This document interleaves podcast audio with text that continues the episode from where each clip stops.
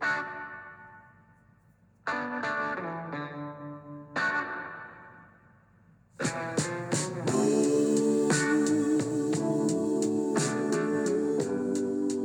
morning and welcome to the Marcus Today pre market podcast. My name is Henry Jennings. It is Monday, the 22nd of May, and back on deck as usual. Sorry for the brief interruption to normal service, but we are back with the daily podcast. All right, well, let's get straight into it. After we have warned, of course, that it is general advice only, so please do your own research. Contact your own financial advisor regarding any of the thoughts, ideas, or insights in this podcast. All right, well, Friday night in the US, a little bit sloppy heading into the weekend, and of course, those all important debt ceiling negotiations. Uh, we have the Dow Jones falling 109 points, or 0.33%, 33,427.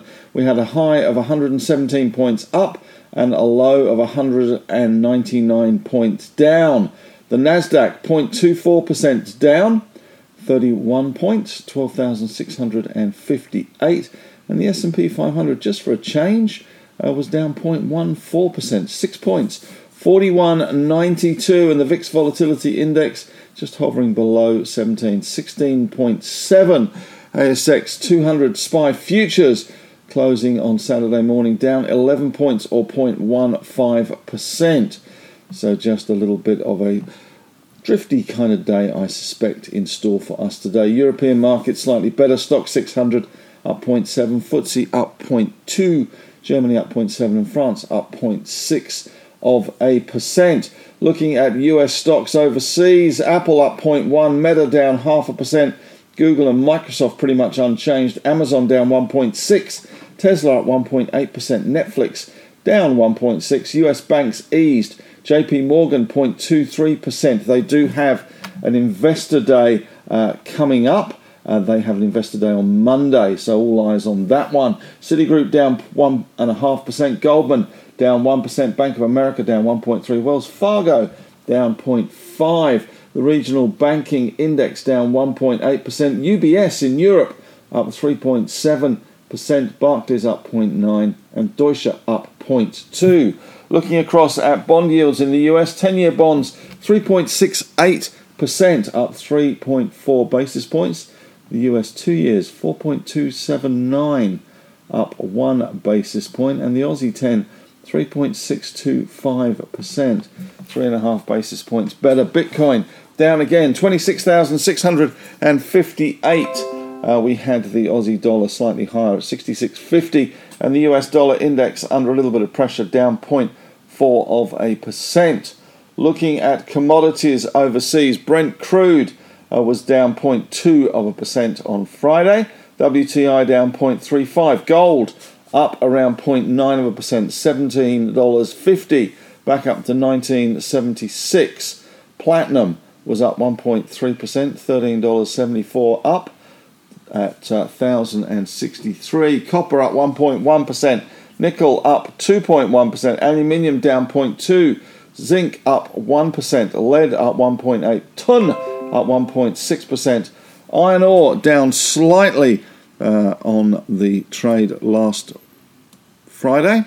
We had uh, the iron ore down 0.2, Dalian iron ore futures down half percent. Coal looking better though, and lithium unchanged. In mining stocks overseas, we had BHP up 0.07, the James Bond up 0.07%, Rio up 0.48%, so nothing very exciting there.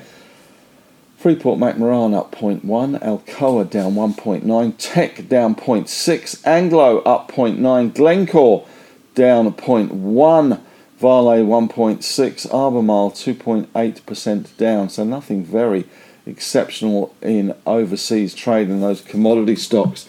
So uh, for the week, uh, we did see the uh, the Dow adding a 0.38%, so nothing very exciting there. But the Nasdaq was up just over 3%, and the S&P 500 up 1.7%. On Friday, Jerome Powell said that stresses in the banking sector could mean our policy rate may not need to rise as much as we would have otherwise to achieve our goals. On balance, he said inflation is still too high and pledged the Fed would stay steadfast in its goal to reduce prices. we do have, as I say, that uh, JP Morgan Chase's Investor Day on Monday. And Monday, too, President Biden and the House Speaker Kevin McCarthy will meet in person at the White House to resume negotiations around the debt ceiling. Janet Yellen said over the weekend that hard choices will need to be made about which bills will go unpaid if the debt ceiling is not raised. We do get a little bit of US economic data out this week. Second reading for the first quarter GDP on Thursday. Personal consumption expenditure inflation gauge on Friday. And we do get the Federal Reserve minute meeting, uh, meeting minutes on Wednesday, uh, which could shed a little bit more light on how the Fed is thinking about the possibility of further rate hikes. Locally, there's a bunch of uh, domestic and uh, slightly uh, an Asian focused PMIs for April coming from the US, Europe, Japan, and Australia on Tuesday. And uh, we will also see retail sales for April uh, on Friday, confirming that higher interest rates and cost of living pressures are continuing to impact household spending. In other news today, the buy now, pay later sector looks like it's going to be regulated under credit laws and companies in the sector will have to determine that products are suitable for users under, under responsible lending obligations. That's the news coming out today. Stephen Jones, uh, the finance financial services minister, will give that speech on Monday outlining those obligations. So it looks like the government has chosen the middle option, placing the sector in the Credit Act and applying the tailored version of responsible lending obligations, BNPL players will also be required to hold an Australian credit license. And AFT Pharmaceuticals has declared a maiden dividend after announcing record revenue for the year to March the 31st. Company declared a maiden dividend of 1.1 New Zealand sh- cents a share. Silver Lake still pursuing uh, St Barbara and those Leonora assets uh, investors in St Barbara say it's too soon to say whether the Silver Lake revised cash and script offer is uh, will convince the gold producer to enter formal negotiations.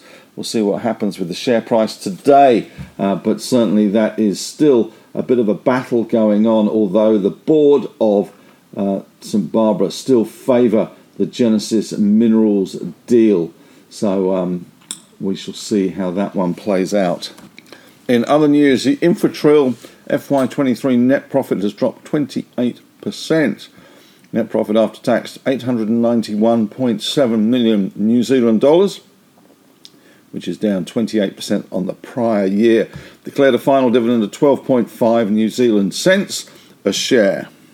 In the AFR today, some talk about another bid uh, for Big Tin Can BTH being the stock code, a stock we hold in the small cap portfolio.